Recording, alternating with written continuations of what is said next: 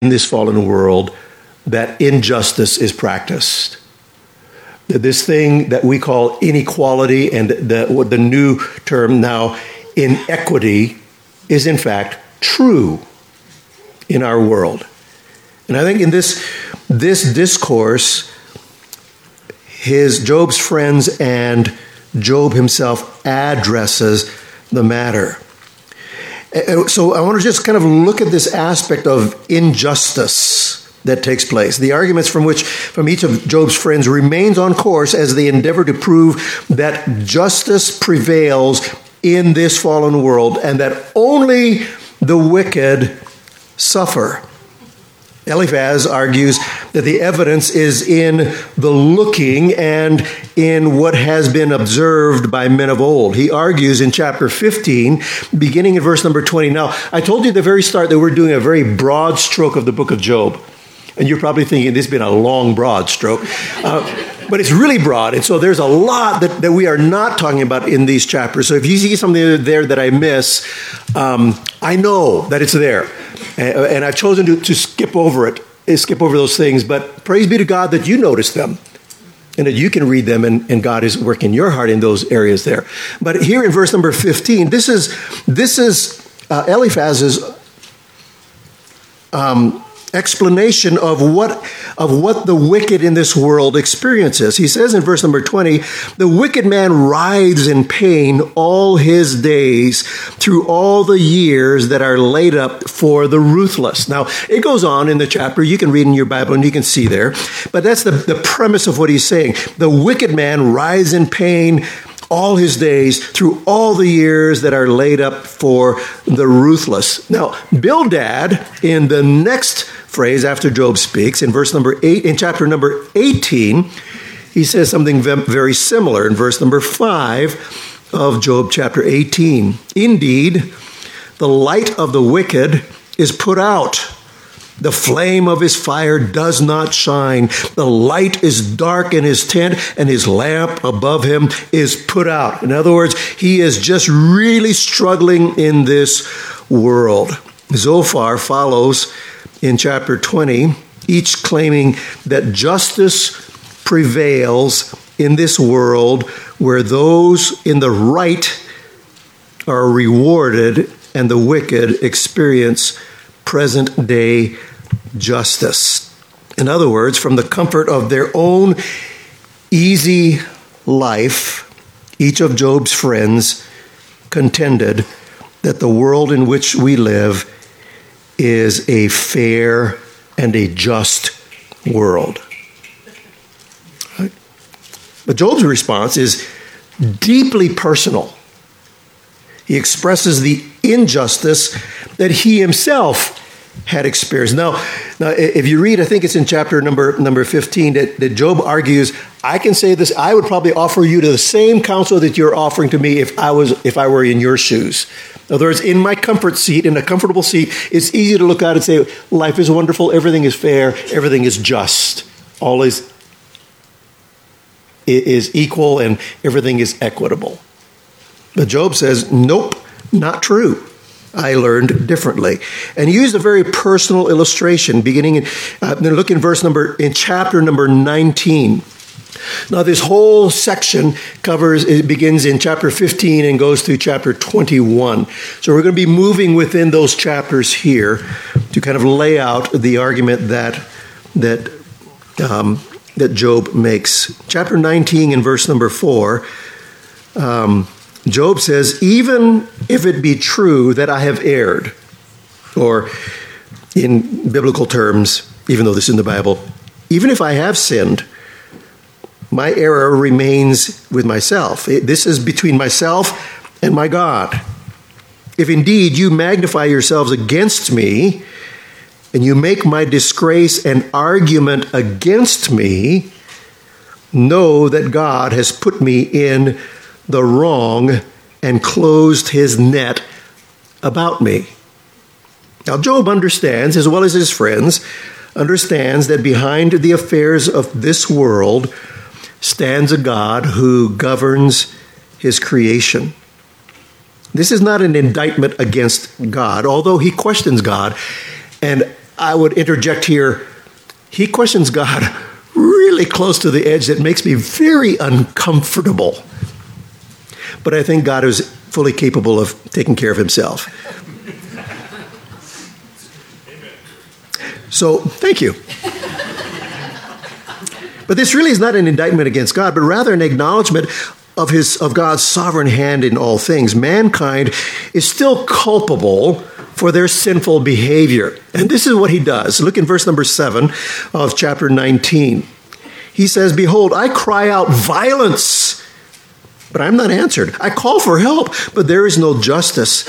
God has walled up my way so that I cannot pass, and he has set darkness upon my paths.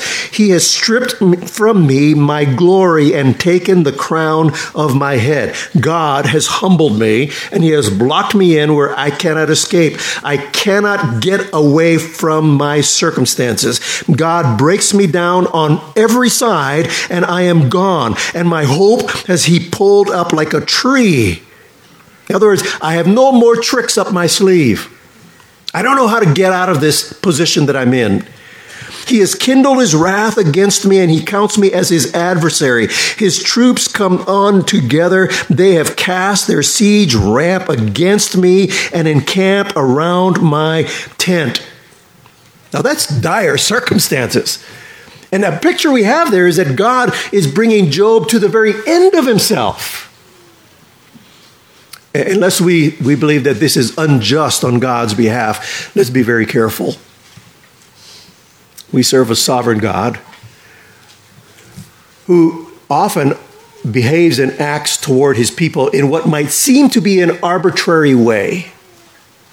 But we know what God has revealed about himself, and that everything that he does is good. The psalmist tells us in Psalm one nineteen, sixty-five, one sixty-five, that Psalm one nineteen, sixty, Psalm one nineteen, that God is good and he does good.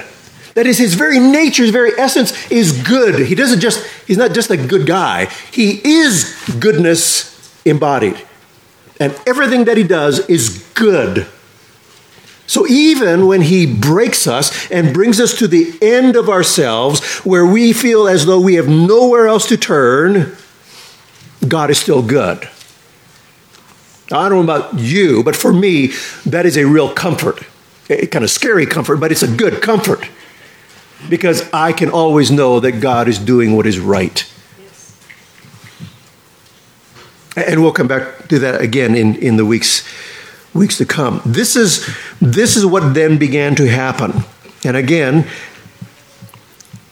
mankind is still culpable for their behavior. And this is where he describes an injustice in this world from a personal perspective and personal experience.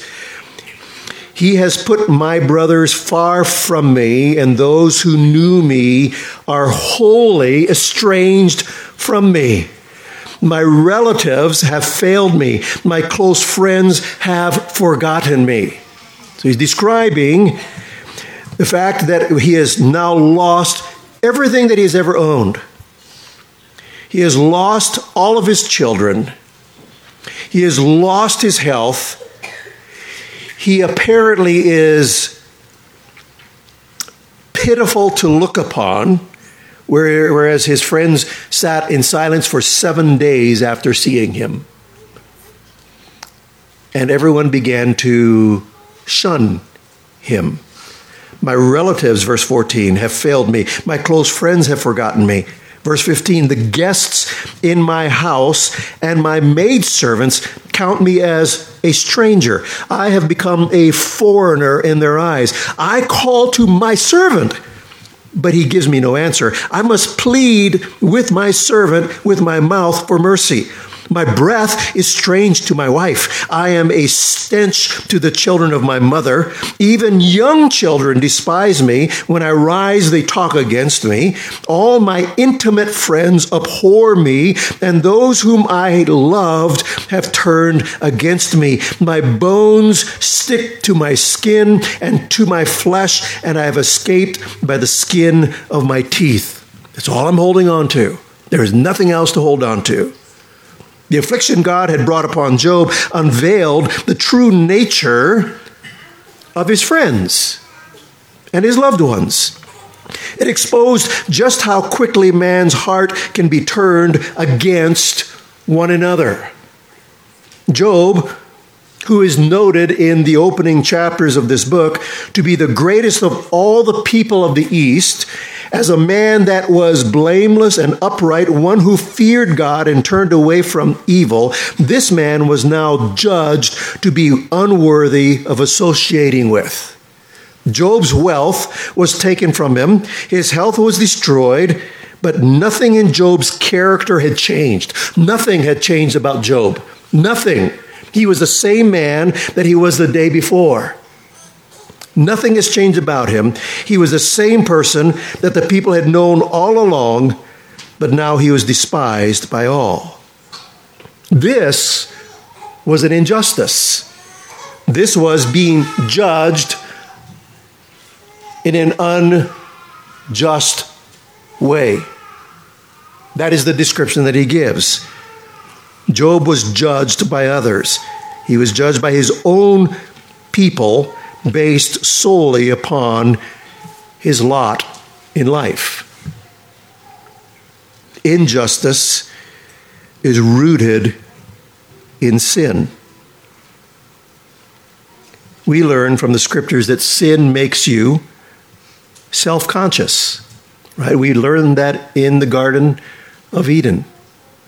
As soon as Adam and Eve, as soon as Adam and Eve ate of the fruit and sinned against God, what happened? They became self-conscious. They saw their present physical state, and they saw that they were naked, and they were ashamed. But not only were they self-conscious, but they began in their self-consciousness always looking out for self. How did Adam look out for his own self? How did he preserve his own self? How did he profit his own self or attempt to profit his own self? How did he attempt to glorify his own self? Well, we learn that immediately, right in chapter three. It's a humorous passage when God walks in the garden and he's looking for Adam and Eve, and he says, "Adam, where are you?" And he said, "I was hiding. I was. We were hiding because we we we were naked." And God said, "Who told you we were naked?" What was his response? The woman? Why? Because he was unjust. He judged himself greater to protect and to preserve greater than Eve. What did Eve do? She pointed to the serpent. In essence, what is what is that? It is blaming God for what he had done. This is the woman you gave me, God. Man, if you just gave me a better woman, I would be, I would remain spiritual. I would continue to walk with you. God, if you did not create that serpent, I would not have listened. But the whole central theme that we find here is that there is an injustice that, that permeates the human heart, right? The cry for justice in our nation is a valid demand made by the oppressed, the mistreated, and the abused. Of all people, it is to be the church who is to pray for, work toward, and to ju- do justice for all, right? We know that. Micah tells us that in, in Micah chapter six, that God has told you, O man, what is good, and what does the Lord require of you but to do justice, to love kindness, and to walk humbly with your God. Now, Job doesn't park there very long. In answer to the assertions that only the wicked are judged by God and therefore experience great sorrows, he argues exactly the opposite. In other words, Job moves from what he considers to be unjust behavior toward him by his friends and family to the unjust structure of this world system that seems to favor the wicked. Right? Turn in your Bibles to chapter twenty-one and begin reading verse number eight. And I'm just reading different short segments of, of, large, of a larger discourse, but listen to what he says beginning in verse number eight. He says, their offspring speaking of the wicked, their offspring are established in their presence, and their descendants before their eyes. Their houses are safe from fear. No rod of God is upon them. Their bull breeds with, without fail. Their cow, see, they're talking to the ranchers even. Their cow calves, not the wicked ranchers, the, the good ranchers, the, their, their cow calves and, and does not miscarry. They send out their little boys like a flock, and their children dance. Look at verse number fourteen. They say to God, depart from us. We do not desire the knowledge of your ways. What is the Almighty that we should serve him? And what profit do we get if we pray to him? Behold, is not their prosperity in their hand? The counsel of the wicked is far from me. You, you understand what he's saying? He's saying, these guys curse God. And they prosper. Things are going well. Things are great for them. Look at their children. They're all pretty. They're all handsome. They dance in the streets. They're living it up. They're, everything about them works. So Job poses the question as to why it is that the wicked prosper. And in turn, he is posing the question, why am I, a righteous man, suffering? So why do the wicked prosper, and it seems that the righteous suffer? Well, if you had been here about an hour earlier and worked with us through the Gospel of John, um, you might hear some of that. You might understand those who name Christ will be hated. But Job presents at least two points for hope in the heart of the saints. By the way, this proposition is absolutely true. Not, not in every aspect. I mean, I mean, God's people in the United States have known the great comforts that this nation offers, and for this we are thankful. We do look at the, pros- the, the, the prosperous ways of the of those who despise God, and we have to ask ourselves, or at least come to the conclusion that we do live in a fallen world. But Job presents at least two points that gives hope in the heart of the saints. And I'm going to discuss what a saint is in just a minute. The first point that offers hope in the heart of the saints is that we have a witness. Now, Job brought this up earlier when he spoke of one have, of, of, of needing an arbiter in heaven. But turn back in verse in chapter sixteen and begin reading in verse number eighteen. Chapter sixteen, verse eighteen. Job says, O earth, cover not my blood, and let my cry find no resting place. Now this takes us back to, excuse me. This takes us back to Genesis chapter four, after Cain murdered his brother Abel. And God came to him and, and said, where's your brother? He said, am I my, your, your, my brother's keeper? And God said, "Your the blood of your brother Abel cries out to me." In other words, the ground bears witness of the murder and the injustice that took place upon Abel by the hands of Cain. Job is saying, O earth, do, don't cover my blood. I want that to be a witness of who I am and of my right standing before God. Even now, verse number nineteen, behold, my witness is in heaven. He is the one who testifies for me in, on high. My friends scorn me. My eye pours out tears to God. So on a horizontal plane, my friends scorn me. I pray to God, my eyes pour out tears to God, that he would argue the case of a man with God as a son of man does with his neighbor. And when a few years have come, I shall go the way from which I shall not return. Listen carefully to what Job is saying. Job is saying that he prays to God that there would be one that would be offered that could defend his case as a man with a man.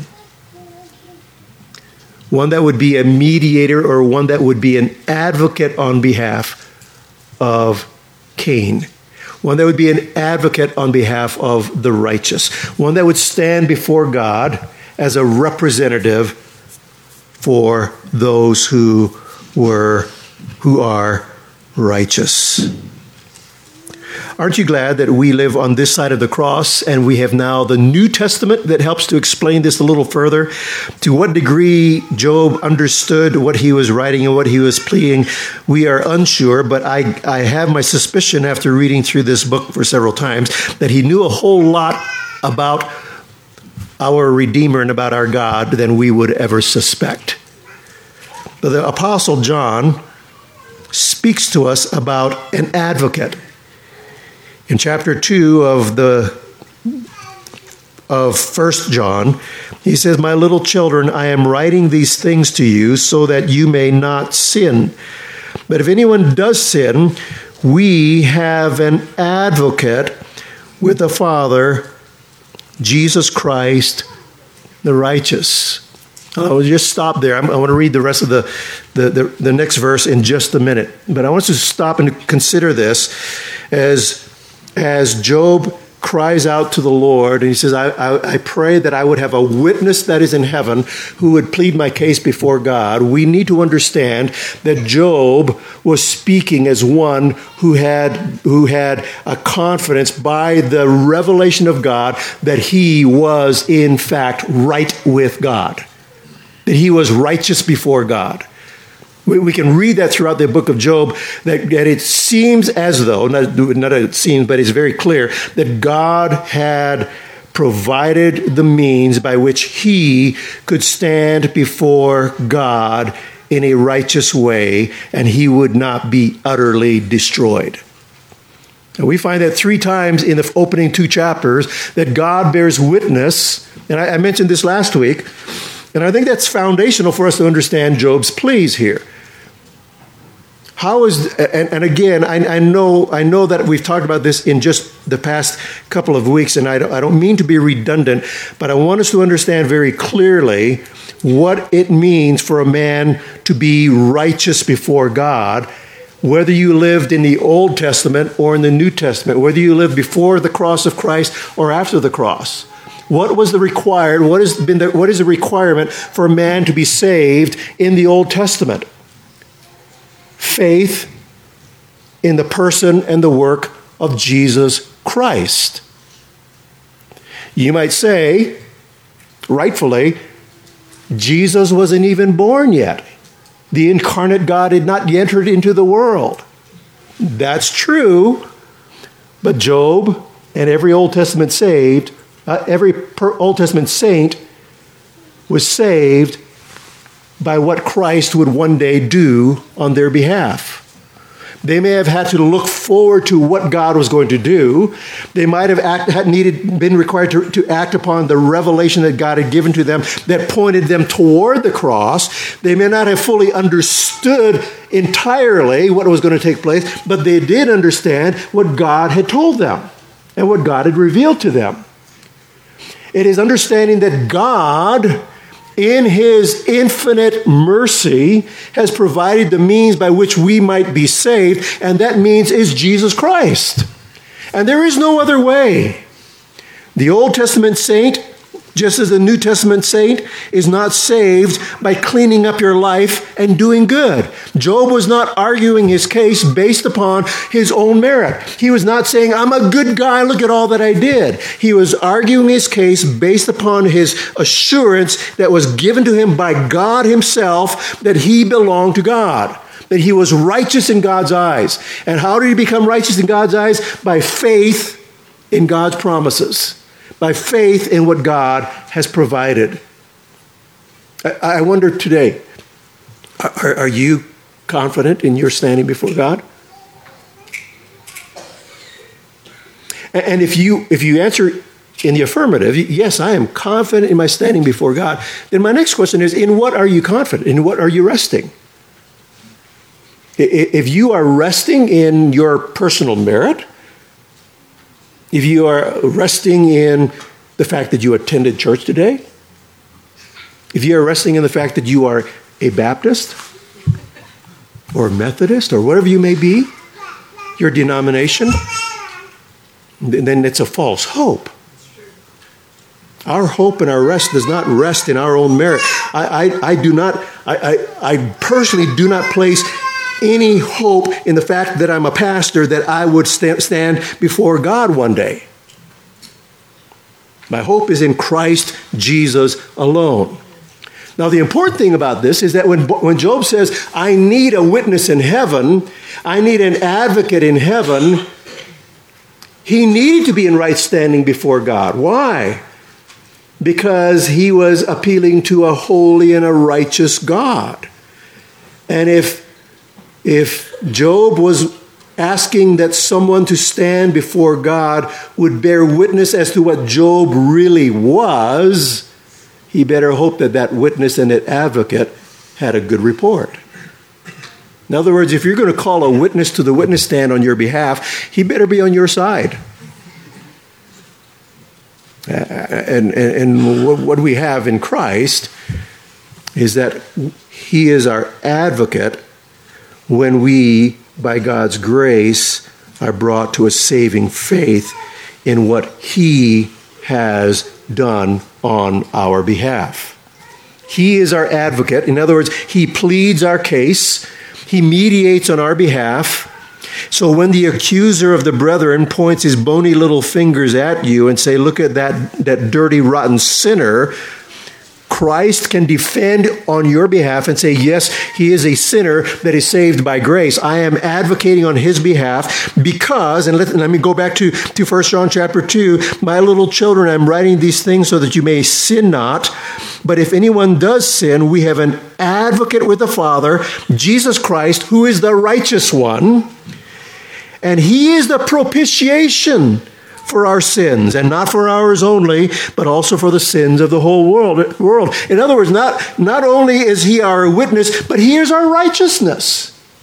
And that word propitiation is that he has satisfied the just requirements of God's holy character and of his law. He has fulfilled what was required for me to be forgiven. So as Jesus stands before the throne of God and Satan, the accuser, points his finger at Matt Lim and says, look at Matt Lim, a sinner.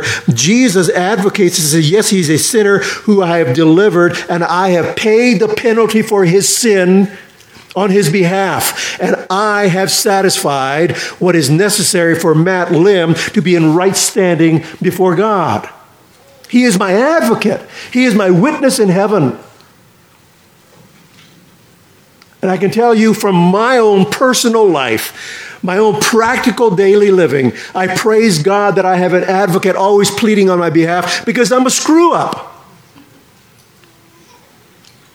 And I need that blood of Christ to have washed away my sins, not just hidden it, not just an ab, not, not just a, a covering, but has washed it away as far as the east is from the west, right? You know what the prophet says? I have cast your sins as far as the east is from the west, not north and south. I mean, my sin doesn't get stuck at the North Pole. There is no meeting of east and west. That means that it's completely gone. And I am glad that I have an advocate who continues to plead my case based upon what he has done and not on, based upon what I have done. As long as you live in this world, there is likely, it is likely that you will face injustice. Life in this world is not always fair.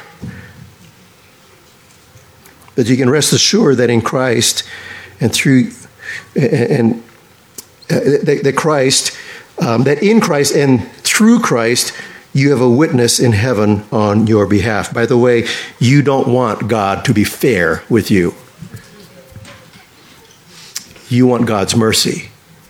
And God's mercy is bestowed upon you because he was just with Christ. His wrath came upon Christ in order so that you might know his mercy. For the culture warriors who fight for injustice in this world, know, know that true justice cannot be fully realized in this present world. Now, we, we in our political system, in our constitutional republic, we can fight and we can vote and we can be active in the politics of this world to legislate Um, just and righteous behavior and conduct, and that's good, and I think we ought to be involved in those areas, but we must, as God's people, always know that true justice is practiced only by God.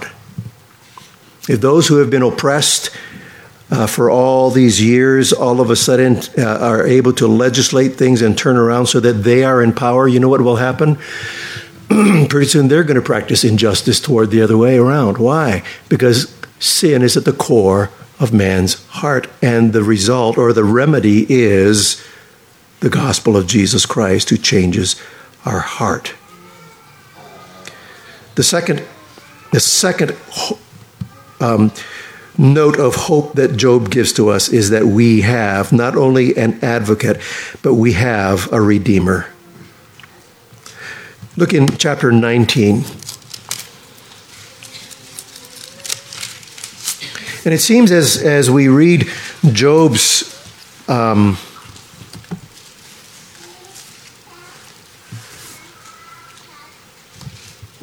Job's discourses discourse as it progresses through the book, it seems as though Job is is progressing in his understanding of what God has what God was doing in his life. He is being accused again by his by his friends, and and he is defending himself. Verse number twenty-five, verse number twenty-three, he, he says, "Oh, that my words were written, oh, that they were inscribed in a book, oh, that with an iron pen and lead they were engraved in the rock forever. For I know that my Redeemer lives, and at the last he will stand upon the earth. And after my skin has been thus destroyed, yet in my flesh I shall see God, whom I shall see for myself, and my eyes shall behold, and not another." So we have an advocate as we live in this present world. We can know that even when we face injustice, And and folks, I, I know that you're well aware that the history of the church, that the the the the the pathway of of those who had gone before us is saturated with blood. Men and women have shed their blood for the sake of Christ from the times of the apostles till today.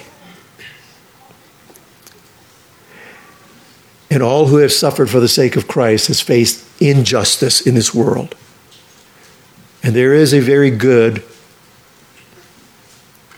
possibility that you may have to pay a price. And you may have to shed blood on, on behalf of the sake of, for the sake of Christ. You will face injustice in this world.